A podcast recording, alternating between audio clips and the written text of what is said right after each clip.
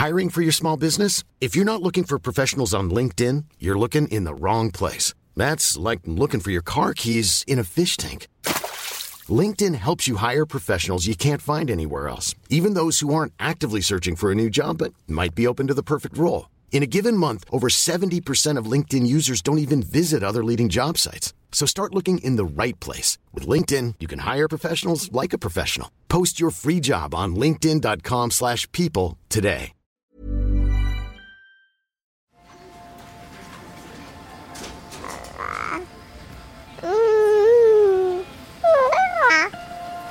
On sait aujourd'hui que la voie naturelle ne fonctionnera pas. Mais l'excellente nouvelle, c'est qu'il y a un double don qui est possible. Maman solo, il faut savoir que c'est toujours une décision qui est mûrement réfléchie. Je savais que j'allais avoir un enfant et un seul, et donc j'avais prévu d'en profiter au max. Ils ignoraient que ce serait aussi dur que ça, je pense. Ouais, il doit vivre un enfer. Pourquoi tu m'as jamais aimé? T'aimer Mais qui a dit que je dois t'aimer C'est qu'il s'agit de déconstruire l'existant pour créer du nouveau. Et le nouveau, c'est la parentalité. Bienvenue dans mon cabinet. Je suis Mathilde Bouichou, psychologue clinicienne spécialisée en périnatalité. Je reçois, j'accompagne des femmes, des hommes, des futurs parents, des couples aussi, autour de toutes les questions euh, qu'ils peuvent se poser sur euh, leur parentalité, leur devenir parent. Euh, Ça peut aller lorsqu'ils s'interrogent sur leur désir d'enfant, aux difficultés qu'ils peuvent rencontrer pendant la grossesse, aux questions d'infertilité, au parcours de PMA, et puis aussi autour de toutes les questions éducatives qui peuvent se poser avec leurs enfants.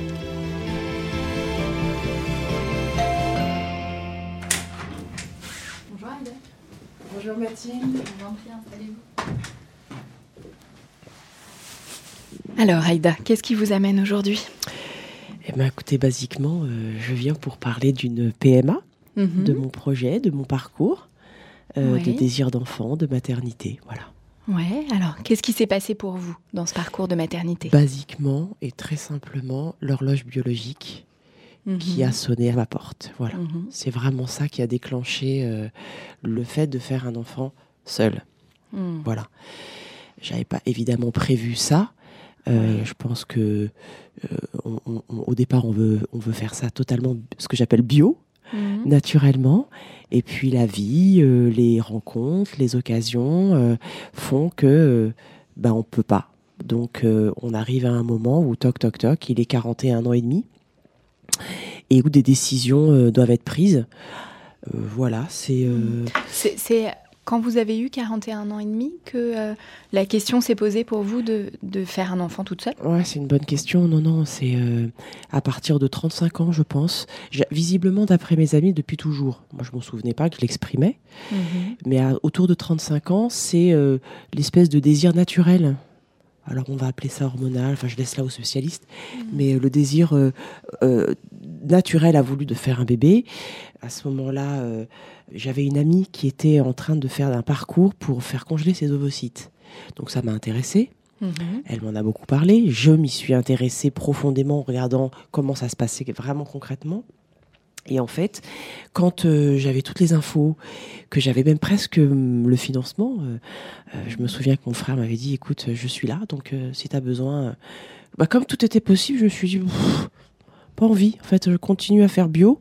Je suis sûre que ça va arriver. Donc j'avais 35 ans à ce moment-là. Ouais. Donc pour vous, bio, à ce moment-là, c'était l'idée de Rencontrer quelqu'un, et du coup d'avoir un enfant à deux. Tout à fait. Mm. C'est le premier schéma qu'on a dans notre tête, dans notre culture judéo-chrétienne. Euh, le temps est passé. Et Mhm. Ouais, comment vous avez cheminé du coup entre 35 et 41 ans et demi? Bah, j'ai laissé la vie euh, passer. Mhm. Euh, donc des rencontres et puis des choses loupées. Mhm. Euh, et puis tout d'un coup, euh, euh, à 41 ans, j'étais avec quelqu'un qui était plutôt évasif et fuyant. Donc du coup, j'ai eu la chance. Concomitamment à cette rencontre, j'avais, je, je faisais un parcours psy EMDR pour tout à fait autre chose. J'avais envie de parler d'un sujet en particulier avec cette personne. Et un jour, elle a ouvert la boîte de Pandore. Mhm. Donc elle avait ouvert le, le désir de maternité qui avait ressurgi de manière, euh, j'allais dire corporelle. C'est plus le cerveau qui parlait, c'était vraiment... Il fait... Voilà, et donc elle m'a accompagnée, donc j'avais autour de 41 ans. Et hum, je la remercierai jamais autant parce que grâce à cette personne, euh, je suis passée, elle m'a permis de d'ouvrir justement tous les schémas qu'on Hmm. peut avoir. Donc c'est pour ça que je parlais juste avant du premier schéma judéo-chrétien, un papa, une maman, un enfant. Super, génial, pas de problème. Et grâce à elle, elle m'a permis de d'arriver jusqu'à neuf schémas dans ma tête, Hmm. d'ouvrir plusieurs portes. euh, en me demandant juste de réfléchir à quelles étaient les possibilités éventuelles que je- j'imaginais de ma vie future en couple, pas en couple avec un enfant, sans enfant, un couple qui a déjà un enfant, mais moi je n'en aurais pas. Je suis arrivée jusqu'à neuf. Hmm. La dixième était celle que je n'en aurais pas, donc c'était juste pas possible. Et c'est fou, comme quand on travaille, on peut s'apercevoir qu'on peut pousser des, des portes euh, qu'on a en nous finalement, euh, et, et qu'il faut juste les accepter. Oui, donc là, vous dites bien, Aïda, tout le champ des possibles qui s'est ouvert à vous. Absolument, Et ouais. du coup, sur ces neuf possibilités, quel choix vous avez fait? Vu mon âge, Mhm. j'ai fait le choix de faire un enfant seul. Mhm. Voilà, et de rentrer dans ce parcours. Oui, et du coup, le Ouais. début de ce parcours, comment il s'est passé Le pour début de vous ce parcours, en fait, j'ai eu la chance de rencontrer les bonnes personnes au bon moment, probablement parce que je savais exactement, enfin, je, je savais que je voulais ça. Je voulais être maman. Euh, et donc, j'ai rencontré des personnes évidemment en France, Mhm. notamment un, un- un gynécologue qui avait fait partie des signatures des 200 gynécologues euh, avec le docteur Friedman. Et il m'a donné toutes ces possibilités en fonction de mon âge. Ça, Mhm. c'était la première fois qu'on se voyait. Je pense qu'il a dû sentir qu'il pouvait se permettre de me dire tout et que je n'allais pas m'effondrer en sanglots. euh, Mhm. parce qu'il m'a aussi parlé des doubles dons. Il m'a vraiment, il m'a dit, vous avez 41 ans et demi, euh, vos ovocytes sont vieillissants. Enfin, il s'est vraiment permis de tout me dire. Il voulait me faire gagner du temps aussi et de l'énergie. Mhm. J'avais aussi parallèlement fait des recherches sur les possibilités de dons euh, de sperme au départ, Ouais. évidemment. Euh, et donc j'avais vu toute le- Londres, euh, le Danemark, la Belgique.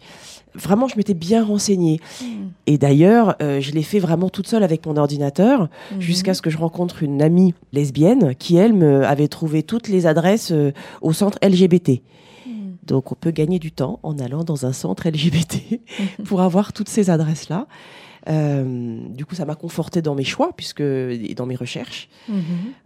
Et je pense que le fait d'être euh, euh, concentré sur le, le- le côté très pragmatique de logistique, Mhm. ça m'a permis d'aller, je pense, assez vite.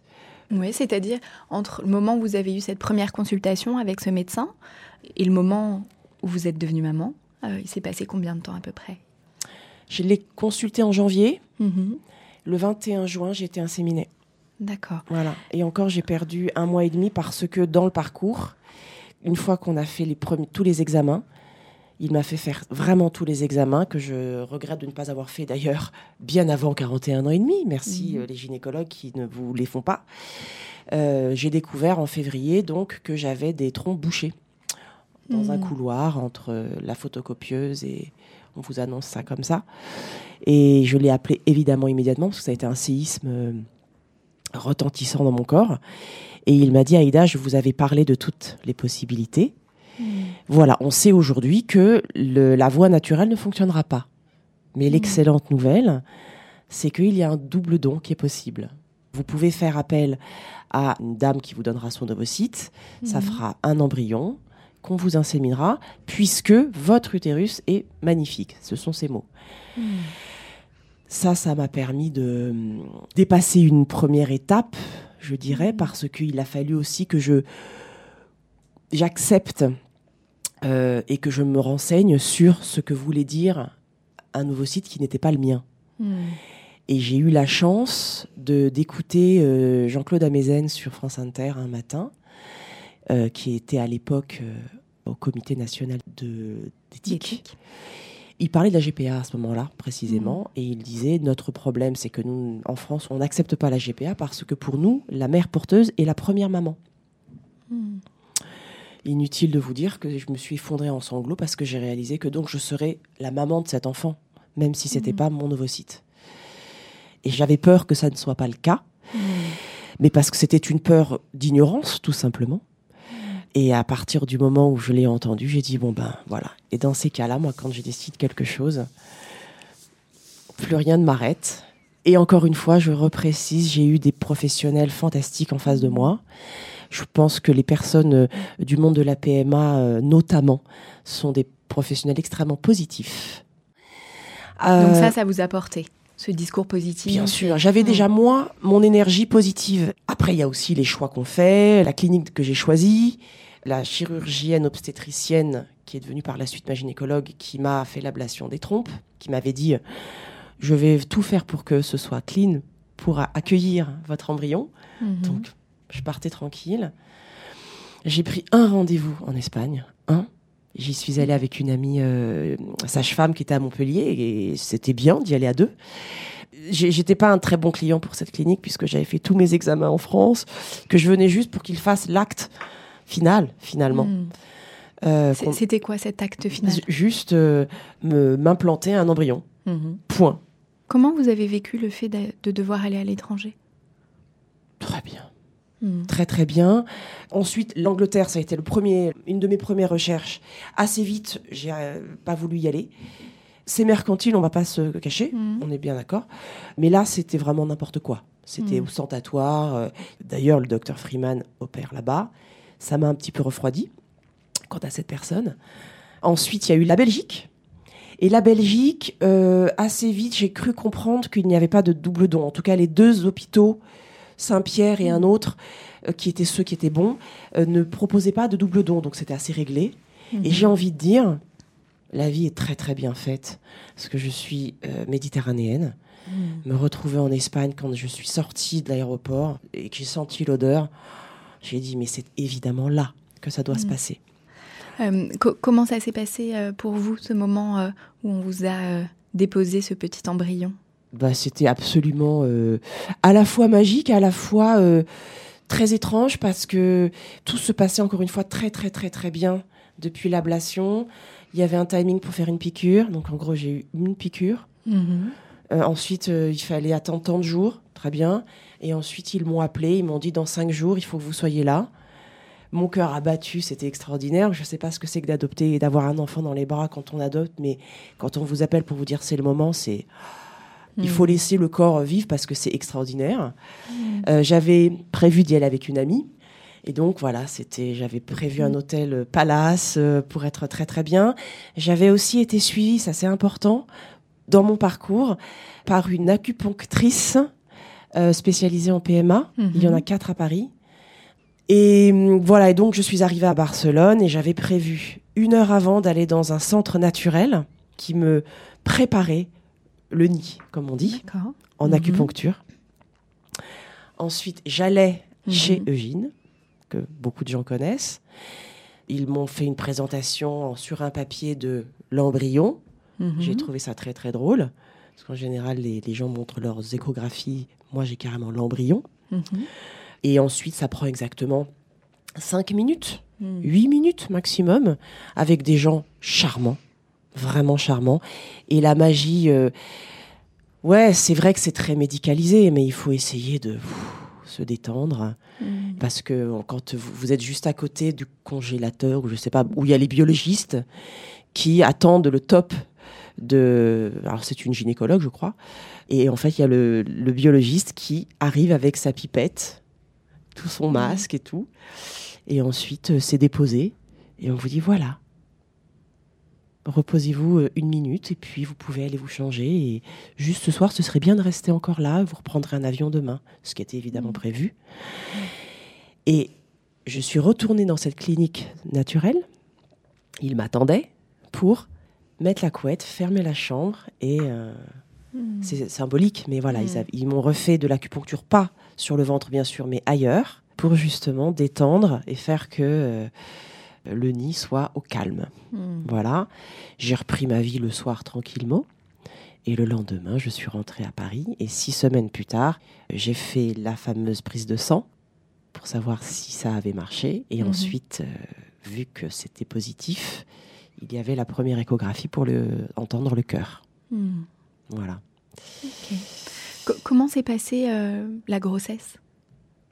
Merveilleusement bien, en mhm. plus. Physiquement formidable jusqu'à 7 mois et demi à peu près.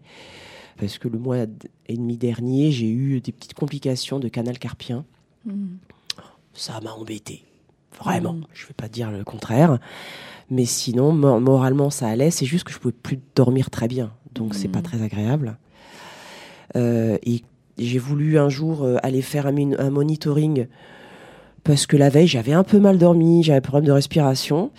Et je suis arrivée là-bas et on m'a dit Bon, vous êtes à 16 de tension, vous faites une prééclampsie, on va vous garder. Hmm. et, euh, et on va vous le déclencher. Donc c'était 15 jours avant seulement, le terme. Donc la grossesse, je voudrais juste te dire quelque chose d'important, c'est que euh, non seulement, il faut savoir que ma famille entière et mes amis ont accueilli la nouvelle avec un bonheur. Euh, tout le monde était content. J'ai même eu des, on l'attend déjà. Ça, hmm. c'est une, des plus belles phrases que j'ai entendues. ça m'émeut parce que c'était super. Hmm. Hmm. J'avais pas trop de doutes, mais on, on, maîtrise pas le, sentiment des gens. C'est chouette d'avoir vécu ça. C'est beaucoup d'amour, vraiment Tout ça, ça vous a aidé aussi finalement à construire ce nouveau euh, projet familial, en tout cas de construire cette nouvelle vision de faire famille. Euh, et en tout cas, j'entends dans ce que vous dites là peut-être l'importance aussi de tout cet accompagnement autour, tant des professionnels que de vos proches, de vos amis, de votre famille. Et finalement, c'est très chouette et c'est merveilleux que les choses se soient passées comme ça. Et j'ai dans le pendant la grossesse, pour finir ce moment-là, j'ai eu la chance encore une fois de rencontrer une super personne qui m'a parlé d'une doula. Au début, j'ai fait ouais, je vais la rencontrer, ça va être sympa, bon, très bien. Au départ, j'avais juste prévu qu'elle m'accompagne un petit peu. Et ensuite, euh, un jour, pareil, ça m'est tombé dessus. J'ai dit, je veux qu'elle soit là pour l'accouchement parce que je ne souhaitais pas du tout que ce soit ma maman, même si mhm. ça se passait très très bien. Je voulais mettre, euh, redonner en tout cas la place de grand-mère. Hmm. Et il se trouve que dans les 48 heures euh, de déclenchement euh, de l'accouchement, elle a dû partir 4 heures et ça a été les 4 heures où j'ai accouché. Il y avait ma maman. Et ça s'est très très très très bien passé. Mais cette doula, pendant ces 48 heures-là, m'a prodigué, entre guillemets, des soins physiques, parce que ça n'est pas du tout une sage-femme, elle n'est pas médicalisée, c'est très important de le dire aux familles qui peuvent en y avoir besoin ou aux sages-femmes. Attention, chacun son précaré. En revanche, euh, elle prend le temps avec la maman et la famille que la sage-femme, hélas, n'a pas le temps de prodiguer parce que les sages-femmes ont beaucoup de boulot. Hmm. Et donc, euh, elle a été, elle m'a permis de d'être euh, l'animal que je souhaitais être Mmh. entre guillemets, pour accueillir le plus euh, naturellement possible cet enfant. Et donc, même si elle n'a pas été là, pendant ces quatre heures-là, elle a été là euh, quasiment immédiatement mmh. après. Elle vous a accompagné ensuite à domicile? Quand vous êtes rentrée Pas beaucoup. Elle est, elle est venue, oui, bien sûr, elle est mmh. venue. Et euh, elle a été d'une écoute formidable. Mais j'ai été aussi très bien. Après, il y a eu la sage-femme qui était là, enfin, sage-homme en l'occurrence, j'avais un monsieur. Et ma maman, en fait, est rentrée avec moi, chez moi. J'ai pas été toute seule pendant même mm. très longtemps, puisque les cinq premiers jours, ma maman était là. Ensuite, elle venait tous les jours. Et je n'ai eu à m'occuper de ma fille et de moi. Tout le reste de l'intendance était géré par ma mère. Et au bout de deux mois, je suis allée me mettre au vert, où j'avais la maman, une tante, une amie, une voisine, où pendant donc six mois suivants, j'ai mm. encore géré que ma fille et moi. Mm. Vous aviez organisé euh, tout ça en amont? J'avais prévu, ouais. J'avais mm. prévu et je me suis, je savais que j'allais avoir un enfant et un seul. Et je souhaitais pouvoir allaiter. Je savais que c'était pas forcément possible, mais je souhaitais. Et donc j'avais prévu d'en profiter au max et d'être dans mon timing et pas dans celui de la société. J'ai eu cette chance-là. Voilà. Super. Merci Aïda. Je vous propose maintenant qu'on rejoigne dans le salon d'à côté notre experte Maria Maswabi.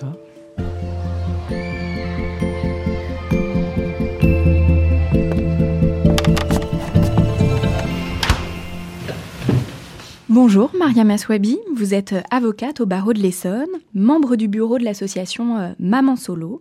Vous accompagnez au sein de cette association des femmes qui souhaitent devenir mères euh, seules et vous êtes également maman d'une petite fille de 3 ans et demi conçue au Danemark. Tout d'abord, Mariama, qu'est-ce qu'on appelle aujourd'hui les mamans solo?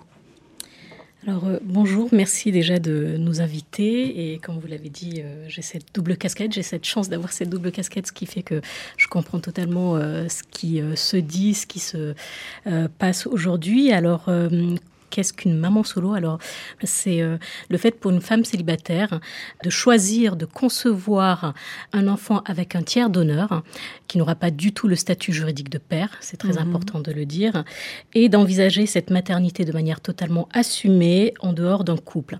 Alors, euh, euh, j'insiste sur cela puisque par opposition, il y a les familles monoparentales, mhm. où là, vous avez effectivement un chef de famille qui peut être un homme et ou une femme Hélas, la plupart du temps, c'est une femme qui euh, sera seule, mais euh, parce que cela résulte euh, d'une situation qui n'a pas été envisagée au moment de la conception de l'enfant. Et donc, pourquoi insister sur cela? C'est que nous, en tant que maman solo, il faut savoir que c'est toujours une décision qui est mûrement réfléchie. Mhm. Euh, et euh, surtout, les mamans solo, même si le nom dit qu'elles sont solo, elles ne sont jamais totalement seules. Elles ne mhm. sont pas isolées, elles ne sont pas précarisées. Malheureusement, comme euh, la plupart des familles monoparentales. Et puis surtout, on se rend compte que c'est une situation qui est structurelle qui est amenée à se renouveler, en tout cas, qui va être de plus en plus fréquente. Et là, je cite euh, Serge Effez, qui est psychanalyste euh, spécialiste de la famille, qui a dit si l'on prend en compte l'allongement des études et la difficile insertion sur le marché du travail, les femmes ont une fenêtre entre 31 et 36 ans pour faire un enfant. À cela s'ajoute la fragilité des unions et tout est devenu compliqué. Donc, euh, euh, on se rend compte que oui, les femmes, bon, elles ont cette fenêtre qui est très très courte pour concevoir. Euh, la plupart du temps, elles essayent de le faire tel que la société veut qu'elle le fasse. On a entendu tout à l'heure le faire de manière bio. elles schéma plutôt traditionnel, voilà, un, papa et une maman. Traditionnel, on va dire. Un homme, une femme. Voilà. Et finalement, elles décident de prendre leurs responsabilités et elles le hmm. font avec euh, les moyens que la médecine actuelle euh, permet de faire. Hmm. En tout cas, dans ce que vous venez de dire, euh, Mariama, il y a deux choses qui me semblent très importantes. La question du temps et de ce projet qui est très réfléchi. Voilà, ce n'est pas un caprice. Hein, et moi, je le vois bien chez les femmes que j'accompagne. en effet, c'est souvent voilà, un projet qui, qui, prend du temps. Et puis, dans cette distinction, voilà, que c'est pas pareil aussi que ce projet d'enfant soit porté par une seule personne ou au sein d'un couple hétérosexuel ou homosexuel. Ça, n'est pas aussi la même chose euh, dans le devenir parent et pour aussi l'enfant, euh, l'enfant à venir. Mariama, combien y a-t-il de mamans solo en France aujourd'hui? Alors c'est une question qui est difficile puisque euh, chiffrer de manière précise semble délicat vu que euh, la plupart des mamans solo qui euh, recourent à la PMA ne le disent pas forcément. Donc euh, ce n'est pas une population qui est facilement joignable. Et puis être maman solo, là on parle de PMA, mais il y a aussi différentes autres manières d'y parvenir.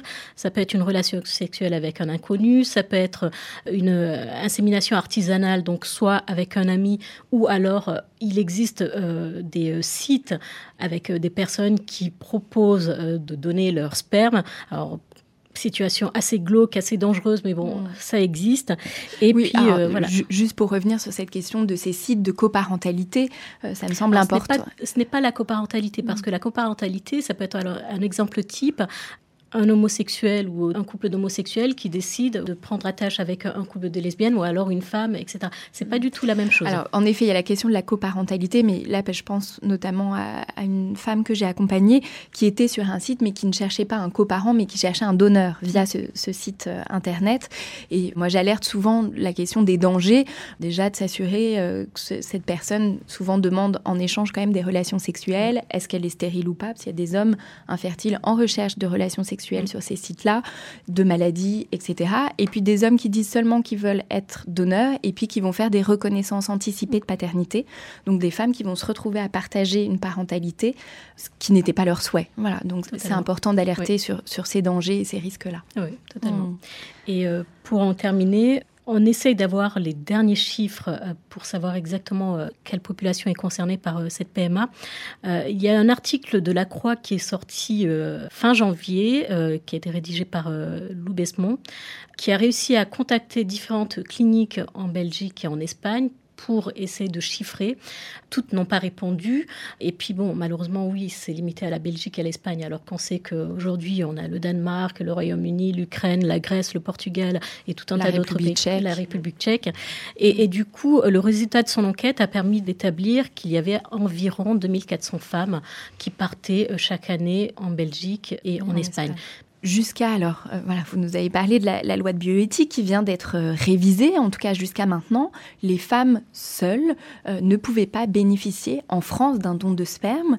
Du coup, ce qui a été votre cas, vous, Aïda, et ce qui vous a amené, alors en plus il y avait la question du double don, ce qui était, les femmes seules ne pouvaient pas avoir accès ni à un don d'ovocytes, ni à un don de sperme en France. La loi, du coup, euh, a changé. Voilà, que va-t-il se passer pour ces mamans solo dans les années à venir? Alors, la loi n'a pas changé, pas encore. Euh, et on croise les doigts pour que d'ici euh, cette année, en tout cas d'ici cet été, la loi passe. Mais même si la loi passe, lorsqu'on étudie le projet tel qu'il est présenté à l'Assemblée nationale, il y a quand même un certain nombre de verrous, pas mal de limites qui sont posées, qui font qu'elle passera, mais avec tellement euh, d'anicroche que euh, finalement les femmes partiront à l'étranger. Et euh, il y a la question, par exemple, du remboursement de la sécurité sociale qui fait que j'ai envie de dire, en mettant à la place de certaines femmes, quitte à payer, autant aller dans un pays où la technique est un peu plus à la pointe que ce qui est proposé en France, où il y a tout un tas de difficultés qui se posent. Bon, hein, il y a ce problème de remboursement de la sécurité sociale. On a aussi euh, cette situation qui me paraît un petit peu loufoque, où la France a ratifié un protocole, euh, le PIDESC, donc euh, protocole international sur les droits économiques, sociaux et culturels, qui englobe aussi le droit à la santé procréatrice. Et ce protocole, à aucun moment, on ne dit que, OK, tout le monde a droit à la santé procréatrice, sauf les femmes euh, célibataires. Mmh. Voilà. Donc, euh, voilà. Ouais, là, vous, vous, soulignez bien, en effet, les hypocrisies et puis les, les incohérences aussi voilà, du système.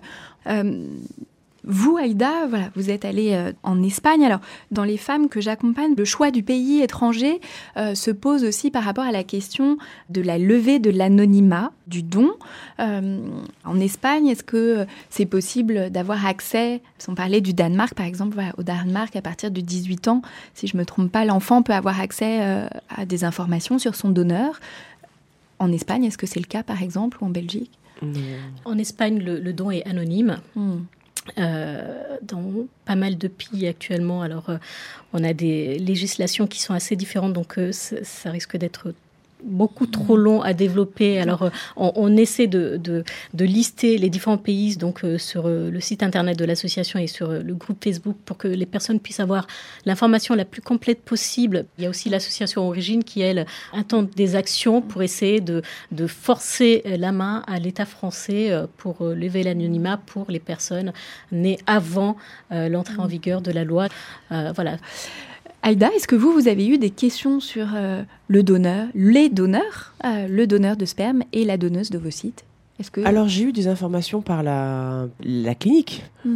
Mais a... est-ce que ça vous a posé des mmh. questions voilà, d'avoir bah, on... recours aux dons euh...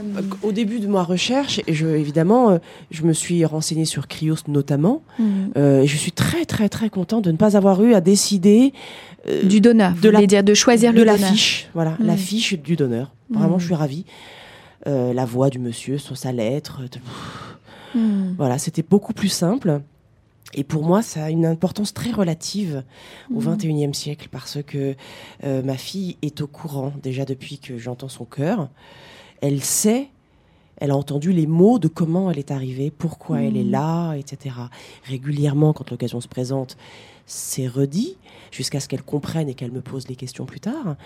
Et au XXIe siècle, si on veut savoir l'origine de son donneur, c'est très facile.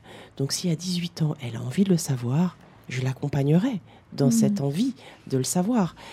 J'ai cru comprendre, mais je n'ai pas poussé ma recherche, que 5% des enfants euh, nés de d'un don de sperme en tout cas, puisque le don d'ovocytes est plus, probablement plus récent, ne cherchent pas vraiment s'ils sont heureux. Mmh. Le géniteur, Maintenant, si ma fille veut savoir la nationalité et même qui il est, ça sera très facile de le savoir. Mmh. Bon, ça, reste, ça, reste, aussi difficile pour bon nombre de personnes voilà, d'avoir accès euh, ah à, leurs origines. Euh, en effet, les tests ADN se sont énormément développés, mmh. mais voilà, il y a quand même beaucoup de personnes pour le, lesquelles ce parcours reste quand même très difficile et douloureux. En tout cas, j'aimerais juste rebondir sur un point, ce n'est pas rechercher le père, hein, parce que alors c'est mmh. vraiment très important de dire que c'est un donneur, parce que c'est une personne qui, qui donne euh, du matériel génétique, des gamètes, mais qui n'a pas du tout ni le statut juridique de père avec tout ce que cela peut impliquer en termes de droits et d'obligations, ni euh, ce n'est pas lui qui élèvera l'enfant, qui, ce n'est pas lui qui lui transmet euh, de l'amour, ce n'est pas lui qui sera là lorsque l'enfant aura de la fièvre, etc. Mmh. Donc c'est vraiment euh, un donneur et l'enfant ne cherche pas à créer un lien. la plupart du temps, c'est pour connaître son histoire biologique. Voilà, c'est pas pour rechercher une personne, surtout pas pour chercher un père. Voilà, c'est pas pour chercher un père ou une mère, c'est comprendre, pour, voilà, connaître leurs histoires. Voilà. Et lorsque vous parliez de fiches tout à l'heure, c'est vrai que ça peut être un petit peu déroutant. On a l'impression d'avoir des catalogues ou autres, mais la plupart des, personnes, c'est vraiment pour avoir la fiche médicale, l'histoire médicale, pour éviter euh, un exemple tout bête, des tâtonnements lorsque l'enfant s'est malade. Donc c'est pertinemment que pour mieux soigner une personne, il est important d'avoir euh, toutes les, données, antécédents les antécédents médicaux, euh, donc son histoire médicale, son histoire familiale etc. Et, les gens, euh, euh, faut sortir du fantasme de la femme qui va chercher le grand blond d'un mètre 80, qui, euh, qui est peut-être prix Nobel, etc., etc certaines sont totalement déroutées par la somme d'informations qui est donnée, mais c'est aussi une somme d'informations qui peut être mise dans une sorte de boîte euh, de trésor pour l'enfant plus tard, pour avoir euh, savoir comment. En tout cas, là, vous nous dites bien toutes les deux qu'il y a des femmes qui vont avoir besoin d'avoir un minimum d'informations et d'autres qui n'en ont pas besoin, ce qui a été votre cas, euh, Aïda, ou pour vous. Voilà, finalement, j'entends dans ce que vous dites que ce don, ces dons, oui, parce que se sont intégrés. Remercier ces personnes qui le font parce que je crois qu'il faut être bon pour faire un don, que ce mm. soit une dame ou un monsieur, même si pour la dame c'est plus contraignant. Moi, en tout cas, j'ai envie de dire à ma fille que ces personnes-là ont été bonnes mm. et que c'est euh, j'ai beaucoup de générosité. Mm. Euh, si je peux revenir sur l'histoire du père ou du papa, euh, j'entends absolument votre raisonnement et que je trouve très très bon, mais il y a forcément un père, il y a, forcément quelque chose. Et assez vite, ultérieurement, selon l'enfant, mettre le mot géniteur, bien entendu. Mais la première fois qu'elle va me le demander, je ne vais pas lui dire, tu as un géniteur. Je ne crois pas. A priori, après je n'y suis pas, on verra en effet ce jour-là. Mais ça me semblait intéressant de dire père, même si je vous rejoins complètement sur le fait que dans l'absolu, nous, avec des parents, un père a été ce qu'il est, il était avec nous. Alors, on a listé euh, un certain nombre de livres, et bon, on regrette que ça n'existe pas énormément en France, mais il y a quand même quelques livres français, mais énormément de livres anglais qui justement expliquent comment parler à l'enfant, mais vraiment dès tout petit. Et pour le coup, le fait de dire, à, par exemple, à ma fille, un père, elle a trois ans et demi, mais elle sait, elle le dit, euh, non, je n'ai pas de papa, j'ai un donneur. Et on a un livre notamment Our Story qui est très très bien fait, même pour les personnes ne parlant pas anglais, c'est assez simple et on explique le cheminement tout au long de l'histoire. On explique que euh, ce n'est pas un papa, c'est un donneur, c'est un donneur et on explique à l'enfant que justement ce n'est pas un papa qui ne fera jamais partie de notre vie, mais c'est quelqu'un de très très généreux qui, euh, d'où le terme don qui en français pour le coup en plus c'est une connotation assez forte et euh, de l'altruisme, de voilà, il a fait un cadeau sans attendre de retour ni rien. En tout cas, ce que vous dites là, c'est qu'il n'y a pas rien. Et c'est comment finalement euh, chacun aussi, en fonction de son histoire et de ce qui lui parle, va construire cette histoire et comment le roman familial va euh, se construire, va se construire aussi avec l'enfant. Il va évoluer, bien évidemment, en fonction de son âge. Euh, votre fille, elle a quel âge aujourd'hui, Aïda? Dans quelques jours, elle a deux ans. Hmm. Euh, en tout cas, vous évoquez que finalement, bon, elle commence un petit peu à parler, mais elle n'est pas encore pleinement euh, peut-être capable de poser des questions. Vous avez anticipé ces questions. Et ça, c'est quelque chose qui me semble très important de prendre le temps d'y réfléchir, parce que souvent, les questions des enfants arrivent jamais au moment où on s'y attend. Hein. ça nous désarme toujours un peu. Et que le fait d'y avoir réfléchi en amont, c'est quelque chose qui euh, permet de se sentir aussi un peu plus solide pour répondre aux questions et que les enfants ont besoin voilà, de ça, de sentir que leurs parents, euh, il est solide et il va pas se sentir euh, mis à mal. Et ça m'évoque même toutes les situations d'adoption où quand il y a des difficultés, finalement les difficultés sont toujours remises sur la question de l'adoption ou comme si là pour le don, s'il y a des difficultés dans, dans le développement de l'enfant, tout ne soit pas mis sur cette question aussi du, du don, que les choses gardent leur place, ça me semble important. Et je terminerai sur un point qui, bon, personnellement m'a choqué lorsque je l'ai appris euh, récemment. Euh, il n'y a que deux donneuses d'ovocytes noirs pour toute la France, France euh, mmh. métropolitaine. Or, il y a quand même un peu plus de femmes noires euh, que cela qui demandent à bénéficier euh, de vos sites. Et donc, c'est particulièrement euh, perturbant. En tout cas, là, du coup, vous amenez la question, moi, que beaucoup de femmes que j'accompagne se posent, c'est comment le donneur est choisi. Et souvent, le donneur ou la donneuse, hein, en effet, sont choisis sur des critères morphologiques, phénotypiques, parce qu'on sait quand même aujourd'hui que quand le parent peut se reconnaître dans l'enfant, reconnaître un peu de lui, alors ça peut être par des ressemblances physiques, mais ça peut se faire évidemment de plein de manières différentes, euh, que c'est quelque chose qui peut euh, aider au, lien. Euh. Alors, c'est ce qui s'appelle l'appariement. Mhm. Alors, à titre personnel et aussi dans le cadre de l'association, on est contre dès lors que c'est imposé. Mhm. Euh, que la personne puisse choisir, pourquoi pas, si elle veut que euh, l'enfant ait les mêmes caractéristiques phénotypiques pour des questions d'intégration, entre guillemets, pourquoi pas, mais que ce ne soit pas imposé, notamment pour la raison que je viens d'évoquer, le fait mhm. qu'il n'y ait que deux donneuses d'ovocytes noires fait que, du coup, toutes les femmes noires euh, sont amenées à traverser la frontière, et aussi parce que j'ai envie de dire, lorsqu'on essaie de concevoir un enfant, euh, on, essaie de concevoir un individu à part entière, pas un clone mm. de soi. Et autre chose, je me dis, on est dans une société qui est assez métissée, en tout cas la région parisienne du moins. Donc qu'on vienne imposer à une femme euh, d'origine méditerranéenne ou noire ou asiatique qu'elle n'ait d'autre choix que d'avoir un enfant qui lui ressemble, alors que peut-être que dans son parcours de vie, elle a fréquenté des personnes qui ne lui ressemblaient pas forcément. Je trouve que c'est un petit peu euh, dommage parce qu'en plus, ça vient freiner son accès mmh. à la maternité. Et d'ailleurs, euh, certaines femmes dans l'association, lorsqu'elles vont dans un pays, elles essaient aussi de voir si cet appariement est imposé ou pas. Et mmh. certaines ont pu aller euh, ou ne pas aller en Espagne parce que justement, il y avait cet appariement. Mmh. Et le fait est que c'est un élément qui a été retenu dans le projet de loi et qui, bon, s'il passe, malheureusement, fait que bah, toutes les femmes non caucasiennes auront à traverser la frontière également. La première question que je me suis posée, c'est euh, est-ce que mon frère et moi, nous sommes euh, issus du même donneur? Parce que j'avais besoin de, de me représenter ce géniteur dont j'ignore tout, qui du coup peut être absolument n'importe qui, quelqu'un de bien, quelqu'un peut-être d'un petit peu moins bien, euh, voire de pas bien du tout juste mettre un tout petit peu d'humanité dans ce mode de procréation qui est une belle histoire, mais qui aujourd'hui manque de liens humains. En tout cas, ces questions-là, parce que moi, c'est dans les femmes que j'accompagne, hein, toutes ces questions autour du donneur, euh, de la dimension génétique, de la transmission, c'est quand même voilà, des choses qui euh, souvent alimentent un bon nombre de, séances.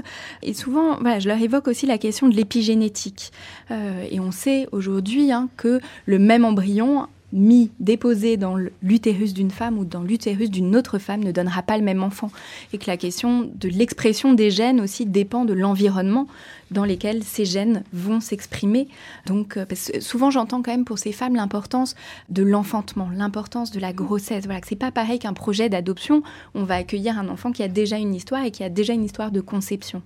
Dans le fait de décider d'avoir un enfant seul, c'est euh, aussi le choix de, euh, de porter cet enfant et tout ce temps de la grossesse va aussi façonner d'une certaine manière cet enfant et permettre, même s'il y a double don, aussi à la maman de s'approprier la grossesse, le bébé, et euh, ça peut avoir un rôle important, évidemment, dans la construction de la, maternité, de la parentalité. Alors totalement, alors euh, vous avez tout dit, donc je vais mm. juste rajouter une phrase qui, moi, m'a paru tellement belle, tellement poétique, de Laure, l'une des cofondatrices de l'association, qui, qui justement dit par rapport à sa fille, elle n'a pas mes yeux, mais elle a mon regard. Et donc mm. ça exprime tout ce que vous venez de dire sur l'épigénétique euh, et que finalement tout ne se résume pas euh, à l'ADN. Mm.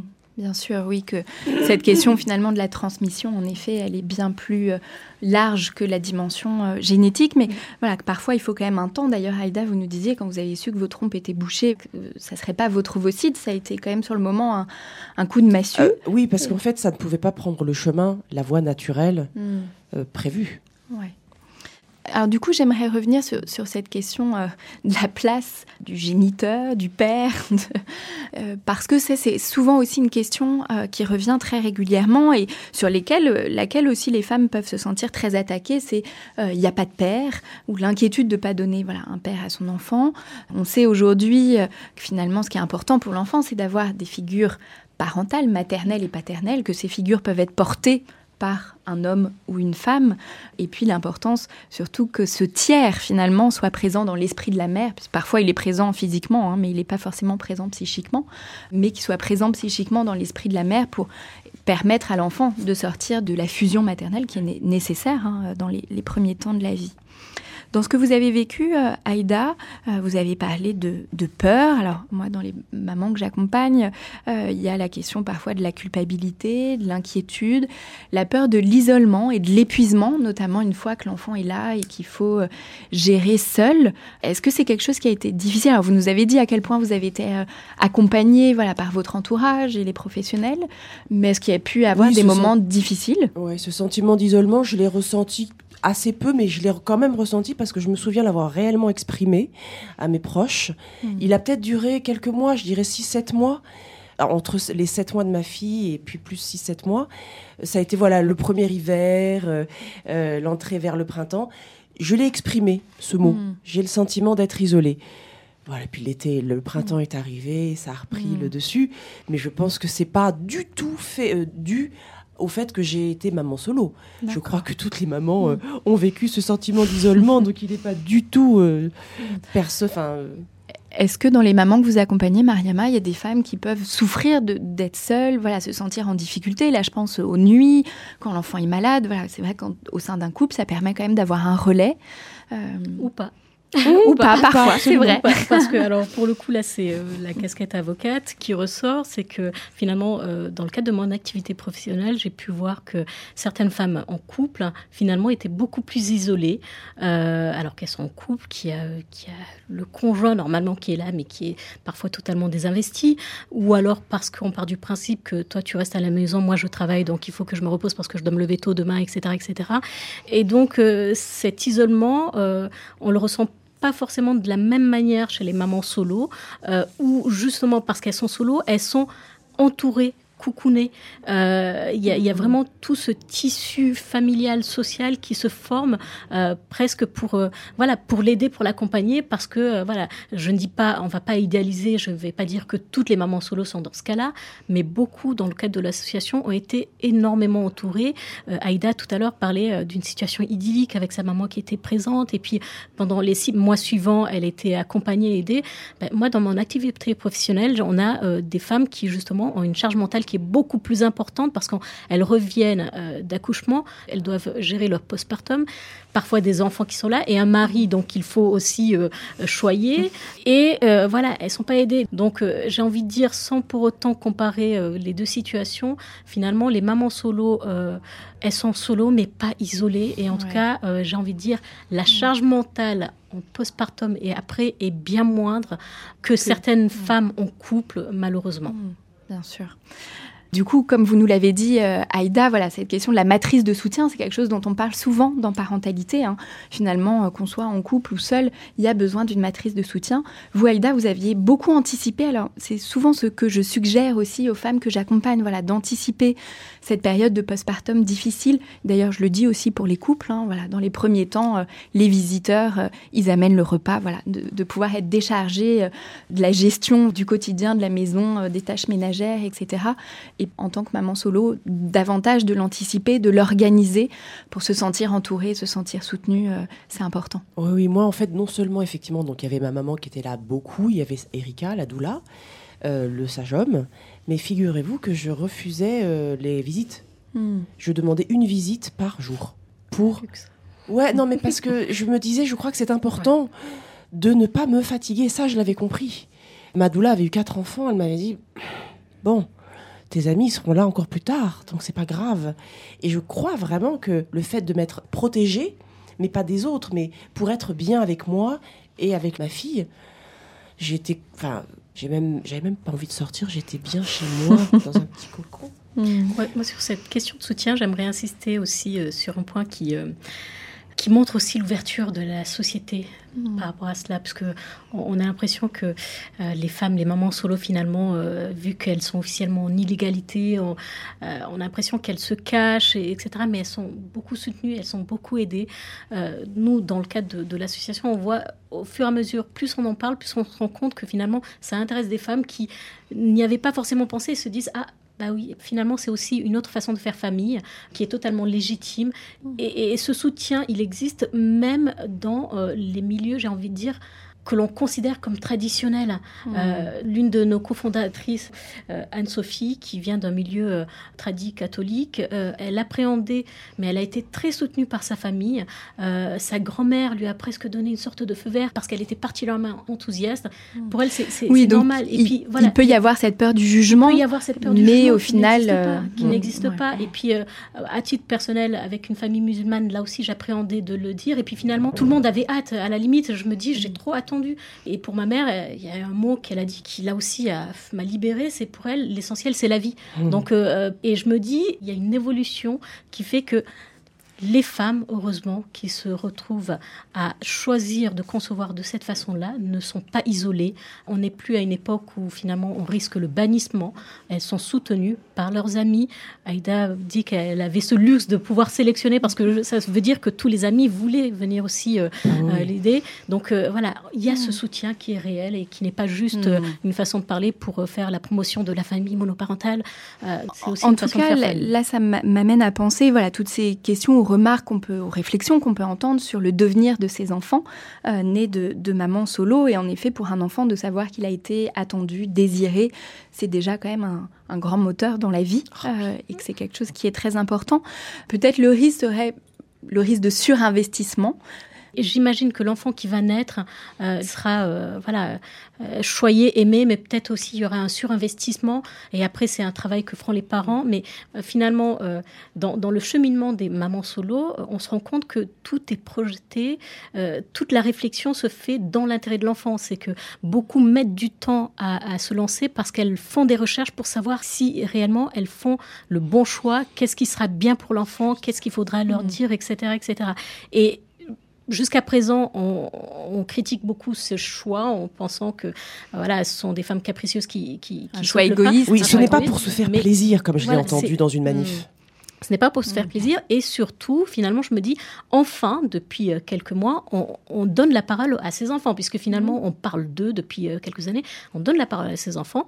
Alors, il y a un article des Inrocks qui est sorti cet été où euh, des enfants nés de euh, PMA, deux femmes seules ou deux couples de, femmes disent qu'ils vont bien, hmm. tout va bien. Hmm. On a eu des études qui ont été menées pendant des années euh, aux États-Unis qui démontrent que les enfants nés dans ce cadre de figure non traditionnel vont bien.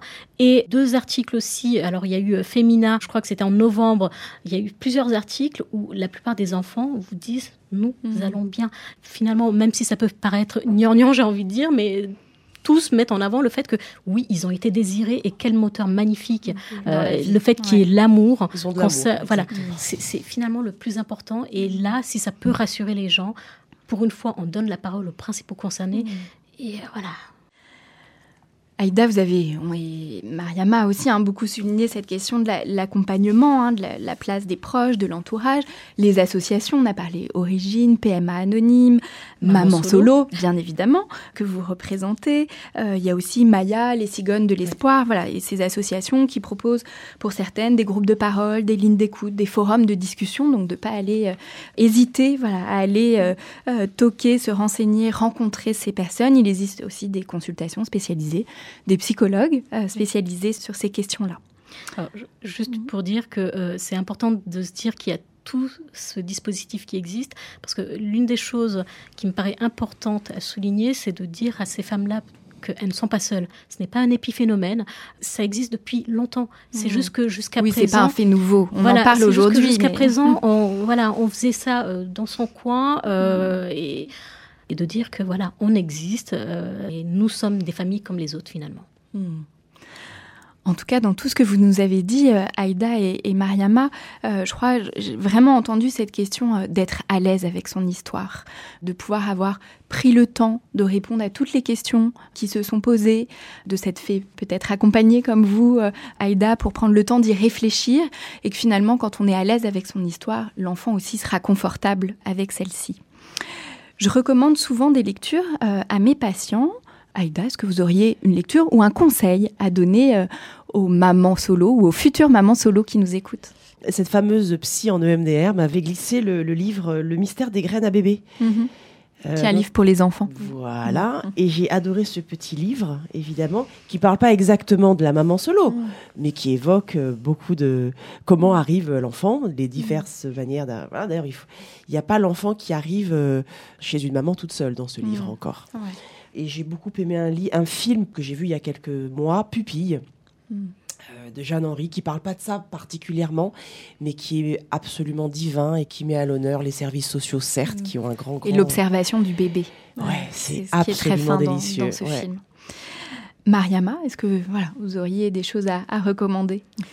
J'en ai plein, mais je vais me limiter hmm. parce que pour le coup, j'invite euh, tout le monde à aller euh, sur notre page Facebook et puis euh, sur notre site où on liste voilà, ces références. les références hmm. pour les mamans, pour les enfants. Et si j'ai un livre à recommander, c'est Olivia Agnitel qui a écrit PMA pour mon amour, hmm. qui retrace avec beaucoup d'humour tout le parcours des femmes, des mamans solo. Et puis il y a aussi un film pour le coup, L'enfant de tous les possibles, où on voit justement le cheminement pas que de maman solo, mais de toutes les autres personnes susceptibles de pouvoir concevoir hors des clous, comme on dit. Donc mm. euh, voilà. Et euh, si j'ai un mot euh, pour, on va dire, conclure, bon, avec un peu d'humour, c'est une citation, alors il n'y a pas public, hein, mais c'est une citation du docteur Ian Malcolm dans Jurassic Park qui dit que la vie trouve toujours un chemin. Et, et vraiment, pour le coup, pour en terminer, il y a une citation d'une femme sur notre site Virginie qui euh, dit que exister socialement sans un mec, ce n'est pas un problème, mais être privé de devenir mère, impossible pour moi. Le chagrin d'amour peut être terrible, mais ça passe. Par contre, ne pas être mère quand on le désire viscéralement, ça ne passe pas. Voilà. Merci Mariama. Alors moi je donnerais juste euh, quelques autres références. Pour les enfants, en effet, vous avez dit euh, Le mystère des graines à bébé de Serge Tisseron. Dans notre histoire, il y a Une fée de l'association Maya, Amstramgram de Anne-Catherine Leroux. Vous avez cité donc le livre d'Olivia euh, Nitel PMA Mon Amour. Il y a aussi d'autres témoignages. Je suis l'une d'entre elles de PMA Anonyme. le fils d'Arthur Kelmarvezen dont on parlait tout à l'heure. Et puis il y a des livres un petit peu plus techniques, notamment écrits par Dominique Mel, Enfant du don, PMA, parents et enfants témoignent, et puis maternité euh, solo. Merci beaucoup Aïda d'être venue euh, témoigner de votre parcours pour devenir mère. Euh, merci pour votre optimisme que vous nous avez offert aujourd'hui. Je crois que ça s'impose à soi. Hmm. Et c'est vrai que vous avez raison. Mariama, il faut, que, il faut que si on en a envie, que ce soit possible, hmm. naturellement et chez soi. Merci beaucoup euh, Mariama Swabi. Je rappelle que vous êtes euh, avocate et membre du bureau de l'association Maman Solo. Merci d'être venue euh, partager avec nous votre expérience. Pour ceux qui nous écoutent, je vous rappelle que vous pouvez nous suivre sur Facebook, Instagram et nous écrire à l'adresse suivante podcastparentalité au pluriel gmail.com. Si vous avez aimé, n'hésitez pas à liker et à noter et on se retrouve dans un prochain épisode.